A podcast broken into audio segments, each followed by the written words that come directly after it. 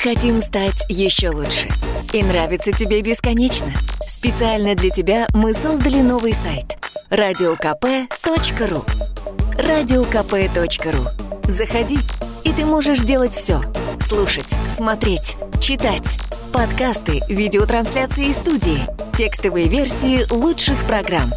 Радиокп.ру Радиокп.ру Заходи, мы удивим тебя.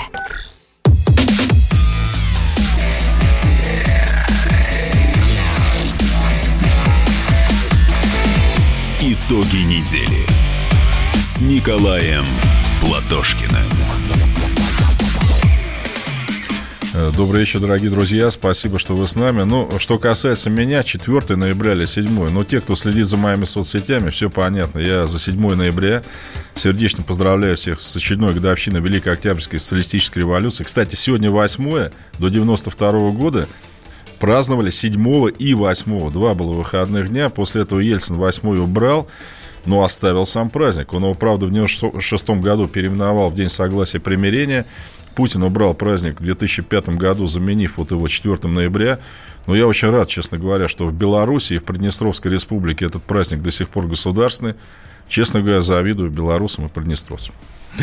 Да, э, так, друзья, давайте спорить, э, рассуждать, обсуждать. Э, седьмое или четвертое, четвертое или седьмое.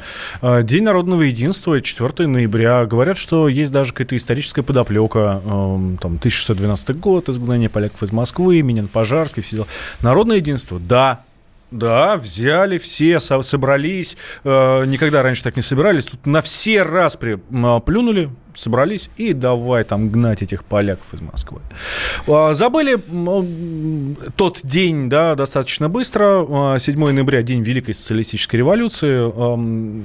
Стихи, песни, все это помним по нашим прекрасным Знаете, я вот начал стихов детства. опять детство. Вот я в детстве, честно говоря, не придавал большого значения этому празднику. Ну, что для меня было там ребенка или юноша 7 ноября? Да, выходной день, парад, Э, голубой огонек с революционными песнями. А вот когда мы поняли, что мы потеряли после 92 года, что было связано с этой революцией. Имея не ценишь, потерявшего вот, плачешь. Тогда-то да. мы поняли, да, что это не просто очередной выходной день, да, которым можно гордиться. Декретная отпуска, пенсия по старости. Женщина уходит на пенсию в 55 лет. Вы знаете, что в Швейцарии женщины избирательное право в 70-х годах только получили. Мы первые это сделали. Вообще на планете Земля. Восьмичасовой рабочий день декретирован по всей стране. На нас тогда смотрели просто все с предыдущим. Неужели это возможно? Бесплатное образование. Вот когда к Ленину в 20 году приехал Уэллс, известный писатель, представляете, 20 год, да? В Москве сугробы, Большой театр не освещен, трамваи не ходят вообще. В Кремле темно, Ленин сидит у лампы, к нему приходит Уэллс, говорит, вы вообще зачем все это сделали? Зачем революция? Он знаете, что сказал? «Э, за тем, чтобы каждый ребенок у нас имел как минимум литр молока в день обязательно и мог свободно чистить зубы два раза в день. Представляете, как мы жили? Средняя продолжительность жизни в России 37 лет до революции. 37, как в Древнем Египте. Опять почему? Рожали в два раза, вот вы говорите, больше детей. Это мне бабушка рассказывала, потому что половина железно умирала. Рожали на полу без всяких, вы понимаете, там сохранения и всего остального прочего. Отсюда и семьи-то были многодетные. Вот родил там 7 человек, но 3 точно выжил, например, да. Треть населения болеет бытовым сифилисом. Знаете почему? Потому что канализации не было. Но люди где в пруду стирали, условно говоря, там и пили. Представляете, что творилось? Сейчас так пол Индии живет. Вели... Да, на Великой реке Ганг. Мы так жили, а вот когда наши войска входили в 80-м году в Афганистан, вот понимаете, Афганистан в 17-м году жил точно так же, как Узбекистан. Вот никакой разницы не было. А в 80-м наши же узбеки в советской армии вошли в Афганистан, где тоже жили узбеки, вот там же была другая жизнь. Они отстали лет на 100. Хотя в 17 году все было одинаково абсолютно, да? Понимаете, чего смогли добиться в то время? Казалось бы, электрификация, лампочка Ильича, вот над этим все смеются. Ну, света-то не было вообще нигде, понимаете? Ну, за исключением крупных городов. В Тамбове, близко моему сердцу, в конце 19 э, века, губернский город, на центральной улице человек утонул в грязи насмерть. Понимаете, да? что творилось так. То есть мы просто этого сейчас не помним, а нам кажется, ну, мороженое давалось только в ресторанах. Да? В советское время 20 копеек. Там. То есть этим всем занимались, это было очень серьезно. Особенно, вот, скажем, образование, которое сейчас не ценят. Опять в 70-е годы в Рязанской деревне я бабушкам писал письма родным. Вы знаете, меня советского школьника потрясало, что они писать, читать не умеют. А они учились в церковно-приходской школе при царе. Они действительно не умели писать, вот реально я вам должен сказать. И для меня поэтому было ясно, да, что вот есть у меня и чего не было у них. Поэтому то, что касается 4 ноября, давайте еще сделаем государственный праздник, не знаю, победу в Полтавской битве. А почему нет? Там, в Ледовом побоище. Понимаете, чем хороша Октябрьская революция? Это уникальнейшее явление вообще в мировой истории. Вот они все знают абсолютно. Потому что это была первая попытка построить гуманное общество. Не просто вот идет все самотеком, ну идет там, я не знаю, рабство отменили, феодаль, плевать. Нет, создать что-то новое, вот гуманное общество, чтобы человек человеку был действительно друг. Но пока не получилось, да. Но я говорю, это был эксперимент, за которым все следили. Русская революция, это, знаете, вот как спутник, предположим, да, это вот что-то, чего не надо объяснять даже. Ну, а вот эти все конкретные даты, ну, кто же говорит, что их не надо праздновать? Ну, надо, но сравнить их по значению с революцией, на которую весь мир смотрел – Французы отмечают 14 июля, национальный праздник, день своей революции, которую они называют великой, да? У них революционный флаг до сих пор. У них э, Наполеон лежит в центре Парижа, да, как и деятель революции. У них Марсельеза, национальный гимн страны. Че, дураки, что ли, совсем? Плохо живут. Наша революция, честно говоря, по значению, ну, раз в пять, наверное, больше, да? Мы ее плюем, махаем, какие-то бредятина, что Ленин немецкий шпион, вот эту чушь всякая, понимаете? Я э, читал еще материал американской комиссии по расследованию русской революции 20-х годов. Там, знаете, что было написано? Что революцию сделали евреи из восточного Бронкса. Меня это тогда вообще еще потрясло. Думаю, почему тут Бронкс? Что в Саратове национализированы все женщины. Вот реально, да, американские сенаторы это все про нас писали. И считали, что мы какой-то вот вообще исчадие ада. А у нас женщины, кстати, при царе, замужние, не имели права устраиваться на работу без согласия мужчины, своего мужа. Революция их освободила, действительно, в реальном смысле. Вот мы про рождаемость говорили. Да детские сады и ясли это кто дал? А для женщины ведь это очень важно. Она совмещает свою карьеру, она хочет учиться работать, и в то же время есть и летние лагеря. Ну, а если она при царе не работала, то и ясли-то не нужны были. Да, конечно, но, понимаете, жили-то плохо. Вот в чем вопрос. Ведь революцию не делают довольные люди. Ну, попробуйте сейчас, поедем, дайте в Швейцарию, попробуем устроить там революцию. Конечно, есть какие-то проблемы, но в целом народ как бы понимает, что относительно все нормально. Но тогда же это было не так. Ну, иначе, ну, ну не пойдут люди на что-то, ну, ну, что им не нужно. Не надо уж их дураками считать. И самое главное, гражданская война. Смотрите, на стороне белых выпускники генштаба, прошедшие войну с немцами, с лучшей армией мира. На стороне красных унтер-офицер Чапаев, поручик Тухачевский, э, фельдшер Фрунзе, рабочий Блюхер. Кто победил? В Красной армии было 5 миллионов бойцов, в белой максимум 100 тысяч. Деникин пишет в мемуарах, что красноармейцы вот при разгроме отказывались переходить в Белую армию. А ведь в гражданской войне это, да, армия-то на русском языке говорят. Если ты с красными не согласен, тебя мобилизовали, ну иди к белым. Не шли. Все-таки, понимаете, победила-то одна сторона, причем за явным преимуществом, я бы так сказал. Потому что тот же Тухачевский связывал с большевиками, вот 4 ноября, он сравнивал, он считал, что это национальное правительство, не зависящее ни от англичан, ни от японцев, как Колчак, так, ни от французов, как Деникин. А вот 4 ноября-то что празднуем? Не поляков выгнали-то. Выгнали поставленное поляками продажное русское правительство, которое этих поляков призвало сначала – Королевича-то призвали бояре, понимаете? Вот тогда этот день как надо... А какое же тут национальное единство, когда э, стали национально ориентированные русские силы, изгнали предателей, я должен сказать. Не поляков, а тех предателей, которые поляков позвали. А если мы это так рассматриваем, вы же тут единство. Это победа одной страны над другой. Абсолютно так же. Национально ориентированные над предателями. А, Михаил Делягин в своей программе у нас на радио «Комсомольская правда» говорит, что если бы строго следовать истории, то праздник следовало бы отмечать 5 ноября, а 4 ноября – национальный праздник в Италии, выходной день, День Республики. Вы знаете, я бы сказал так, вот праздник можно установить хоть 32 декабря. Смысл-то не в этом. Вот отмечать то, что хотят отмечать. Это как с рождаемостью, понимаете? Никто вас заставить рожать не может. Так и здесь. Если вот я, скажем, отмечаю 7 ноября, ну пусть он там в календаре другого цвета, пусть он рабочий день. Но я просто понимаю, с чем он связан. Я этим днем горжусь, потому что такого в мире еще не было, что мы сделали тогда. Но что касается 4 ноября, ну, это притянутая за уши дата, вот Юрий, по-моему, из Нижнего Новгорода пишет, чтобы отменить 7 число. Вот и все. Все так понимают.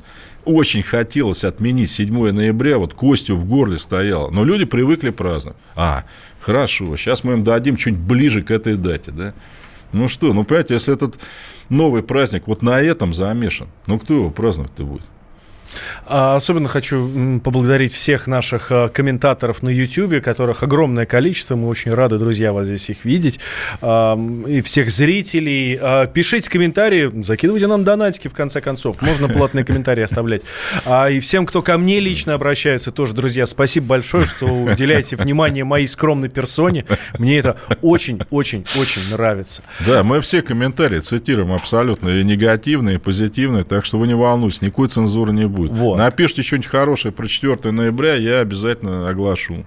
А, почти треть россиян знают, что 4 ноября в России отмечается, 4 ноября отмечается День народного единства. Об этом по, говорят данные опроса в ЦИОМ. 32% говорят, что 4 ноября в России День, День народного единства. А еще 24% сообщили, что 4 ноября отмечают День единства или единения. 4% полагают, что на эту дату выпадет день, э, в, выпадает День независимости России. Ну, вот. От кого, интересно, независимость? Да, и тоже я очень люблю этот праздник. День независимости. Ну, классный да, просто, абсолютно. Был у нас такой раньше. Такая африканская страна, да? Вот. А, ну, ладно, у американцев есть же, и ничего празднуют. Большой, да. кстати, праздник. А знаете, какую, как они называют войну за независимость? Революционная война. Сейчас небольшой перерыв, после него продолжаем, никуда не переключайтесь, друзья. Я все еще в студии, ну Николай Платошкин, само собой. Спасибо, друзья с Николаем Платошкиным. Он прожил эти дни в томительном ожидании. Он считал каждую минуту. И теперь он возвращается. Он голоден и собирается утолить свою жажду. Его не остановить.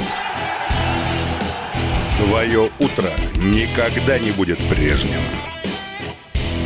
Максим Шевченко. В понедельник в 8 часов по Москве. Главное – доживи.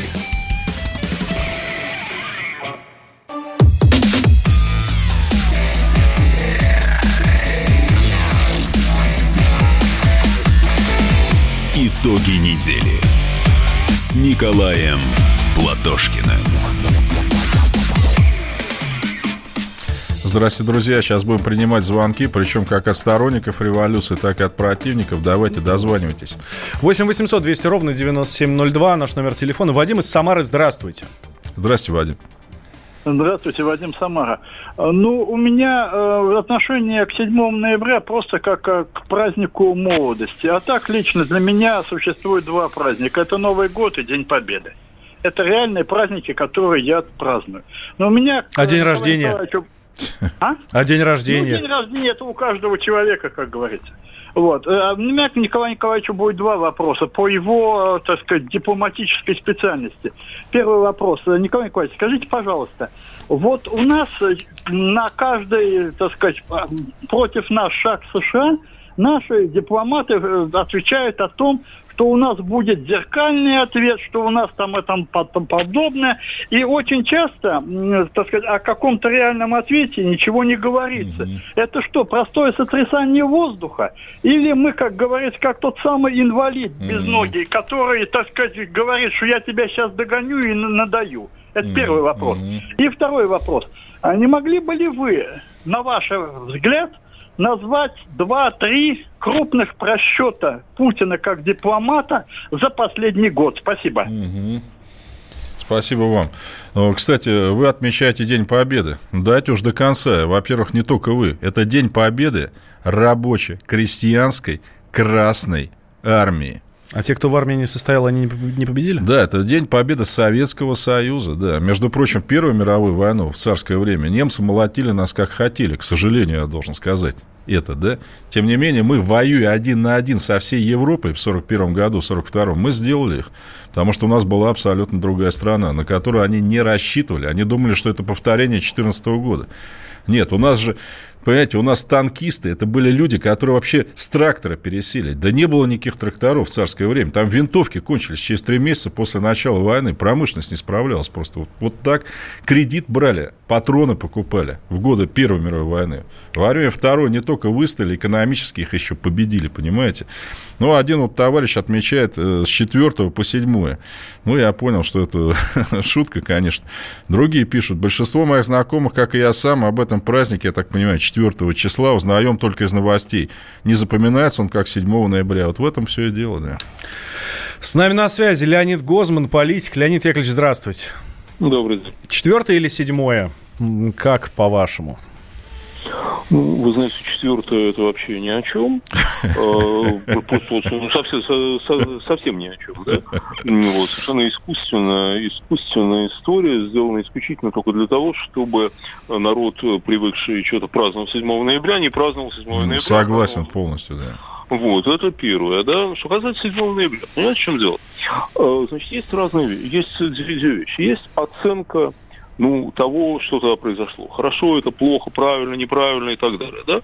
Я считаю, что это ужасно. Я считаю, что Ленин и его э, товарищи были величайшими преступниками, ну и так далее. Да?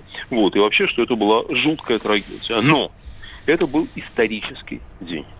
Вот в этот день, в этот день, 25 октября, 7 ноября, соответственно, 1917 года, произошло событие, которое развернула историю нашей страны на сто лет и даже больше. Мы до сих пор как бы отреагируем на это, на, на то, что тогда произошло.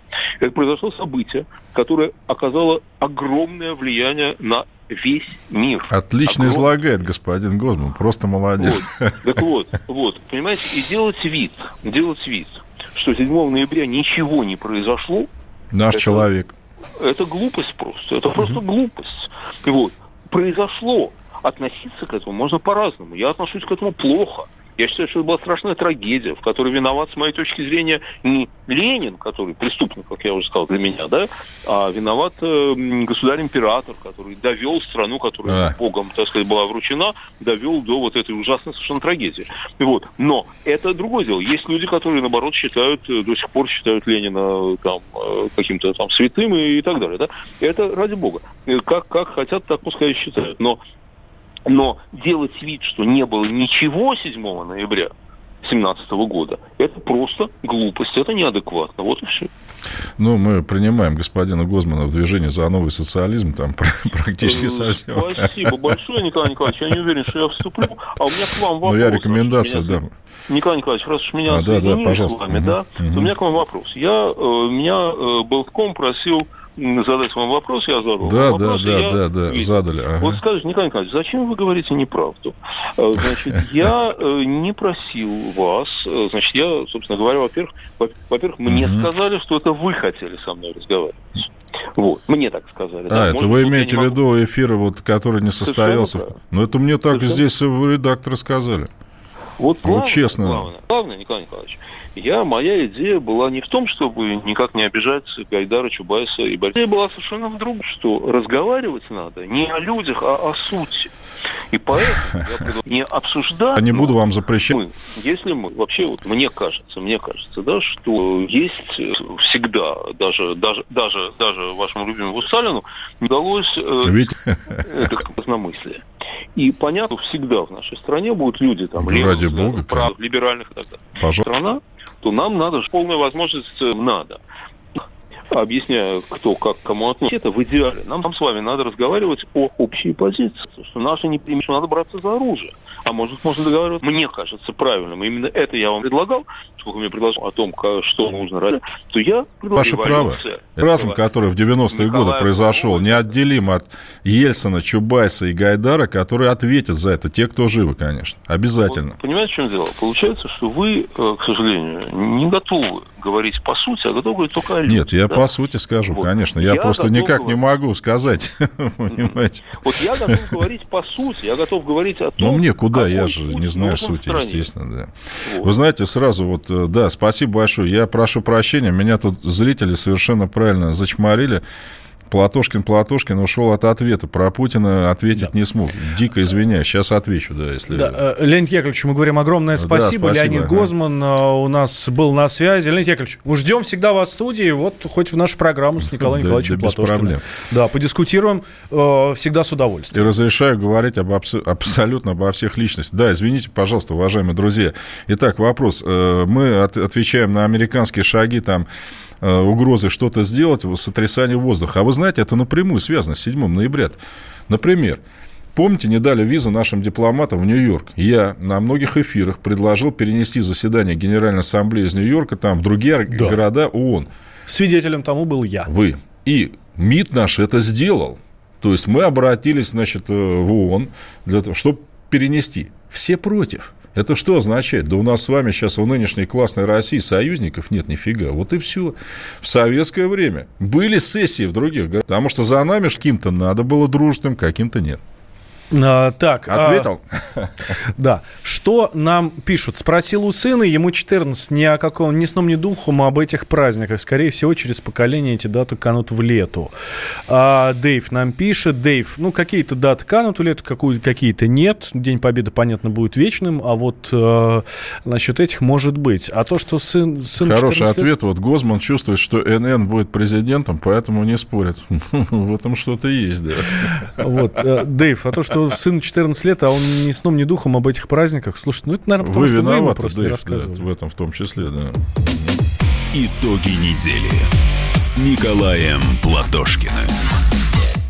Мы хотим стать еще лучше.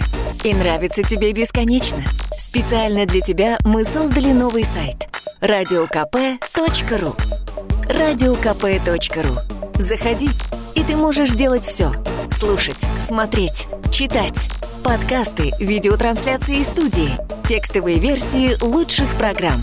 Радиокп.ру Радиокп.ру Заходи, мы удивим тебя.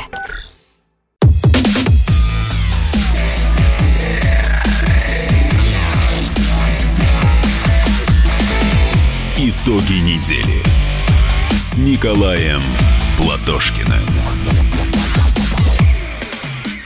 Добрый вечер, дорогие друзья. Спасибо, что не отключаетесь. Вы стали свидетелем исторического перехода Леонида Гозмана на позиции социализма. Видите, такое бывает только на радио «Комсомольская правда».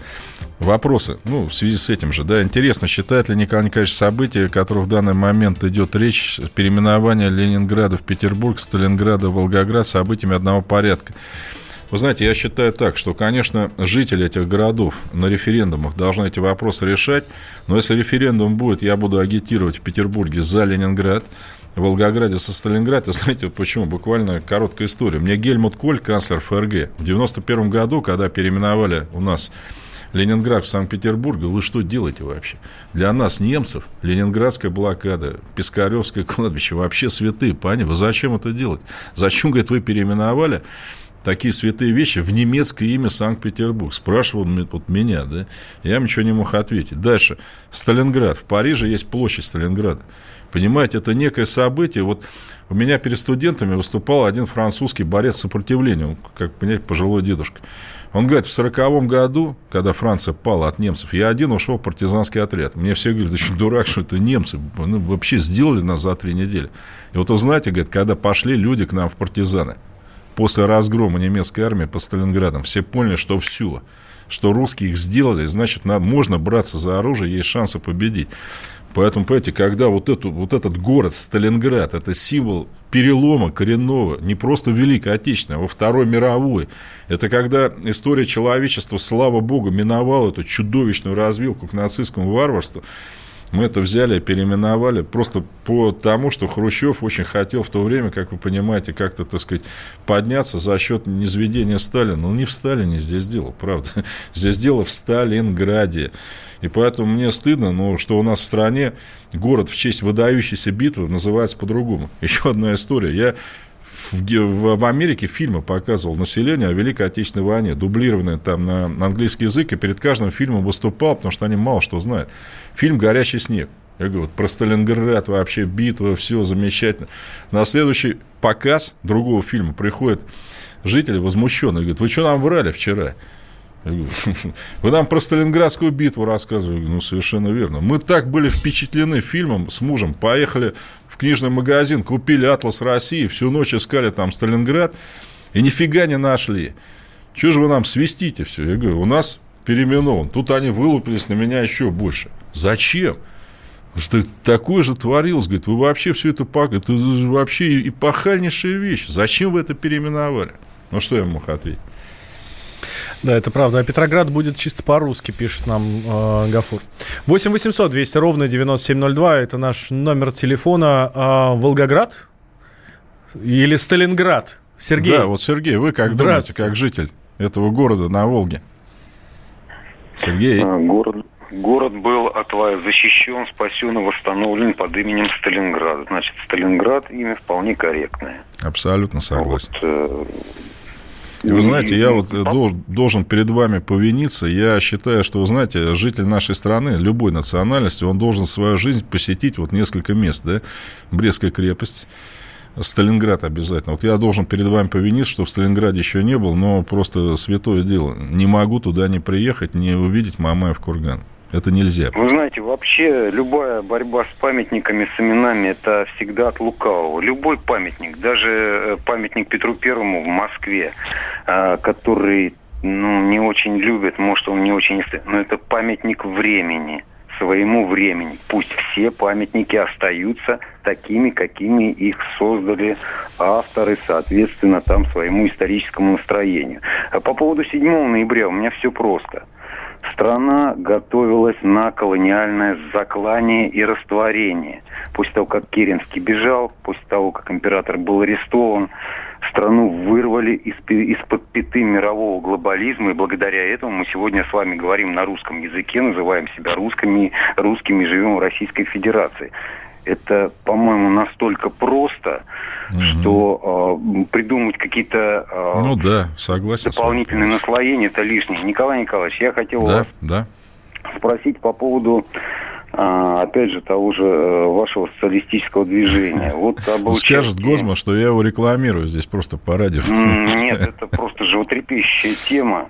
Вот, э, знаете, как-то мы тут в соцсети схватились по поводу марксизма и, в общем-то, коллегиально пришли к выводу, что марксизм – это троянский конь, который был заслан, в общем-то, на русскую действительность. Ну, до- достаточно посмотреть на его теорию базиса и надстройки, перевернутой с ног на голову.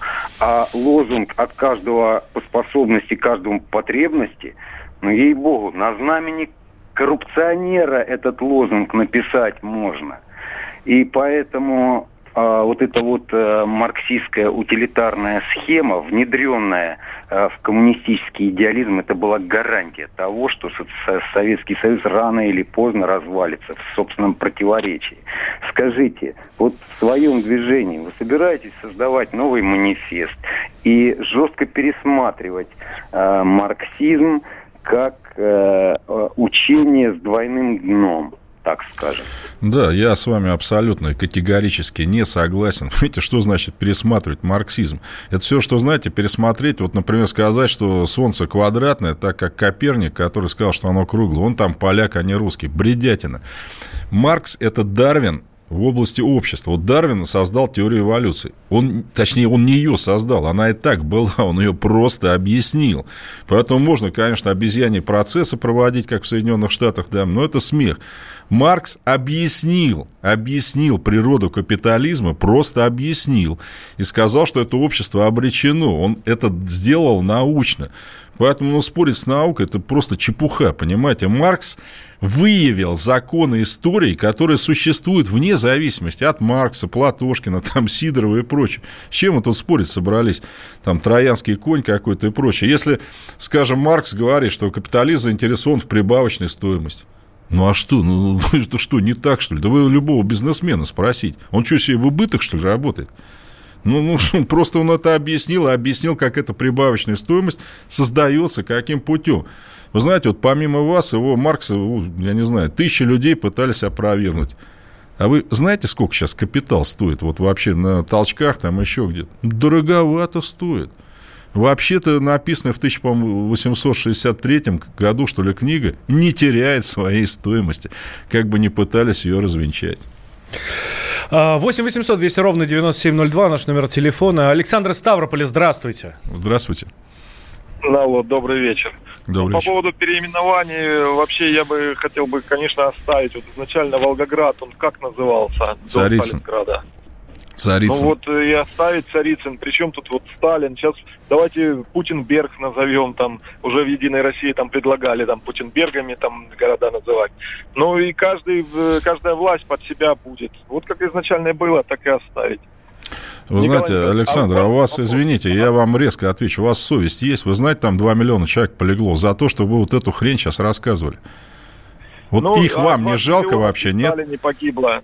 Вот, э, И, не, и немцы пытались, Сталин? они рвались к Сталинграду тогда именно потому, что взять город с названием Сталинград Гитлер считал вообще тем, что это подорвет моральный, моральную веру советских людей, которые тогда шли в бой, нравится вам это или нет, с лозунгом «За Родину, за Сталина». Именно поэтому немцы туда бросились. И именно поэтому, когда Паулюс говорил, давайте отойдем, мы можем в мешок попасть. Нет, от города под названием Сталинград, говорил Гитлер, я не отойду.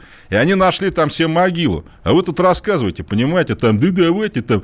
Вот, кстати, предыдущий товарищ, давайте любые памятники сохранять. Ну что, немцам надо было после 45-го памятники Гитлеру, что ли, сохранять? Или улицы? Нет, извините, памятник от слова «память». И они бывают разные. И если, предположим, у нас какие-то новые подвиги в стране, которые надо помнить, будут создаваться новые памятники. И Сталинград, извините, во всем мире известен. Во всем. А Царицын ваш где? Николай Николаевич, а вот в Эстонии считают, что русскую армию оккупантом и так далее, и бронзового солдат снесли. Ну, потому что это они теперь так считают. Ну, то есть, Вы знаете, от- отвечу вот эстонцам, точнее, может быть так. Вот когда немцы заняли 30 июня... Ну, не то, чтобы снесли, переместили. Вдруг кто-то меня сейчас будет поправлять там. 30 июня германская армия вошла в Ригу. Все евреи, жившие в Литве и Латвии, были истреблены полностью, потому что они не смогли отступить. Красная армия держала фронт в Эстонии где-то до начала сентября. Поэтому все эстонские евреи смогли эвакуироваться, сохранили себе жизнь. И те негодяи, которые рушат памятники тем, кто спас от уничтожения сотни тысяч миллионов людей, они негодяи и подонки, другого слова я про них найти не могу. 8 800 200 ровно 9702. Я думаю, что мы успеем еще один звонок взять э, до перерыва. Вот Владимир к нам дозвонился. То ли из Петербурга, то ли из Ленинграда. Владимир, вы откуда? Из Петрограда. Или из Петрограда? Нет, постеснялся Владимир. Владимир. Нет, всё, 8 800 попал, 200 ровно 9702. А, наш номер телефона. А, так, Вайбер, WhatsApp, плюс 7 967 200 ровно 9702. А, читаем ваше сообщение, которое вы сюда присылаете. Пока страна во власти контрреволюционеров, неофе- неофеодалистов, народ будет находиться а, в положении рабов. С- сама себя власть менять не Ну, я не, не могу себе отказать в удовольствии. Н. Платошкин, респект наш человек. Николай Николаевич совершенно прав по вопросу памятников. Ну, еще раз, буду читать и негативные отзывы. Видите, и звонки мы принимаем с другой точки зрения. У нас полная свобода. Да. Говорите все, что Так, хотите. а, смотрите, сейчас сделаем небольшой перерыв. Сразу после еще один праздник, так можно, наверное, сказать. Тоже 7 ноября. А вот у кого? Узнаете уже через пару минут. Ну и, конечно, подарок от Николая Николаевича Платошкина для наших прекрасных дам-слушательниц. Итоги недели с Николаем Платошкиным. Всем привет, я Максим Коряка. Радио «Комсомольская правда» проводит всероссийский конкурс предпринимателей «Свое дело». Все началось с моей программы, где я рассказываю о том, как создать и сделать прибыльным свой бизнес. Постепенно радиопередача выросла в масштабный проект для уверенных и амбициозных людей. Расскажи о себе на сайте своедело.кп.ру, стань участником конкурса и получи возможность выиграть главный приз – рекламную кампанию на 1 миллион рублей – Твой бизнес, твой успех, твоя премия, свое дело.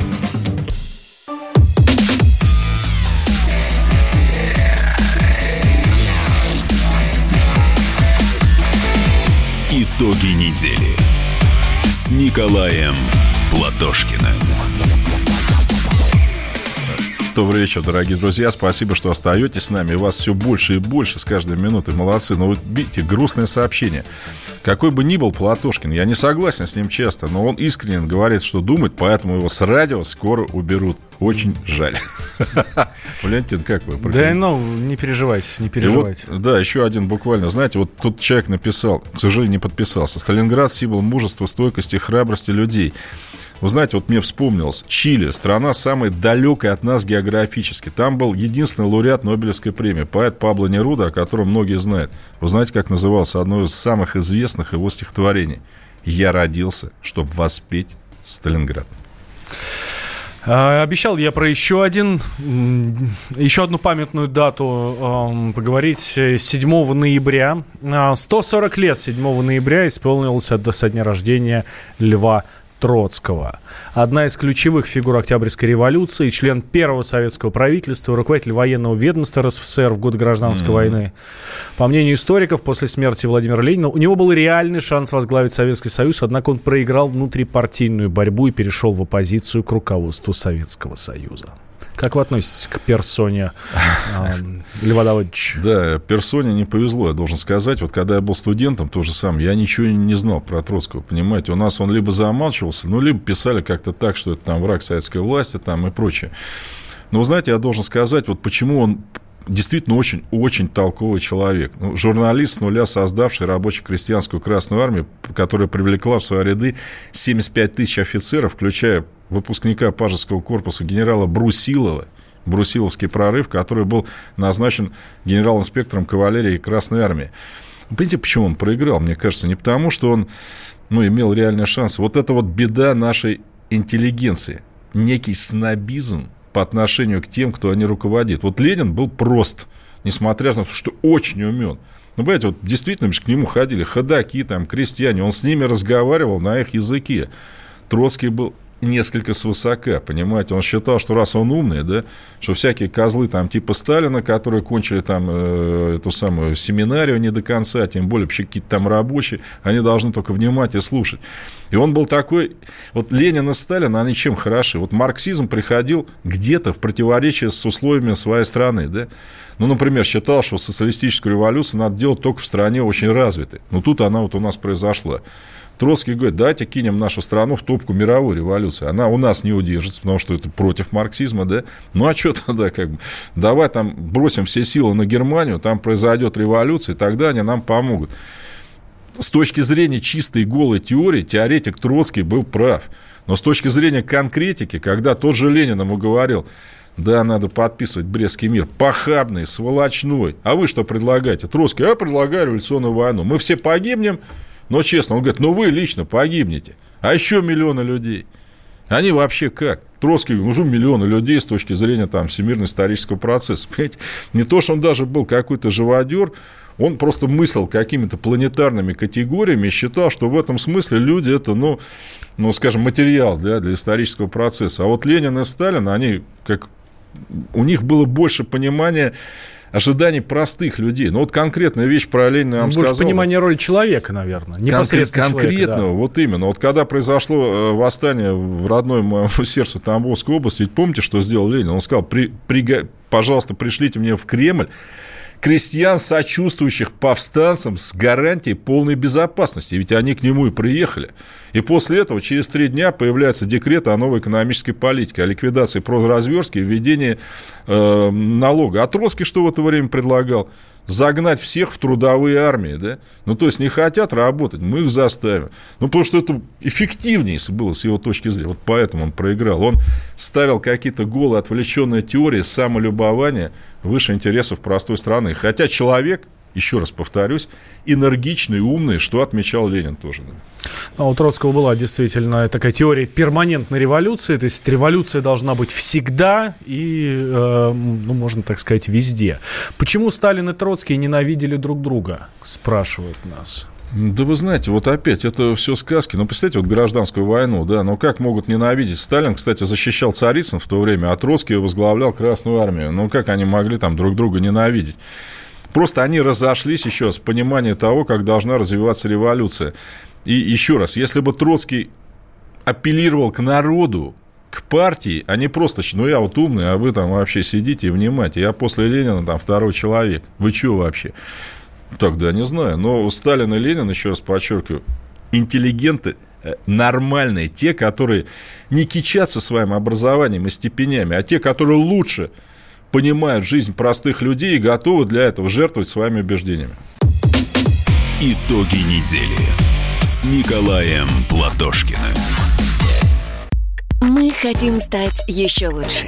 И нравится тебе бесконечно. Специально для тебя мы создали новый сайт – радиокп.ру радиокп.ру Заходи, и ты можешь делать все. Слушать, смотреть, читать. Подкасты, видеотрансляции из студии, текстовые версии лучших программ. радиокп.ру радиокп.ру Заходи, мы удивим тебя.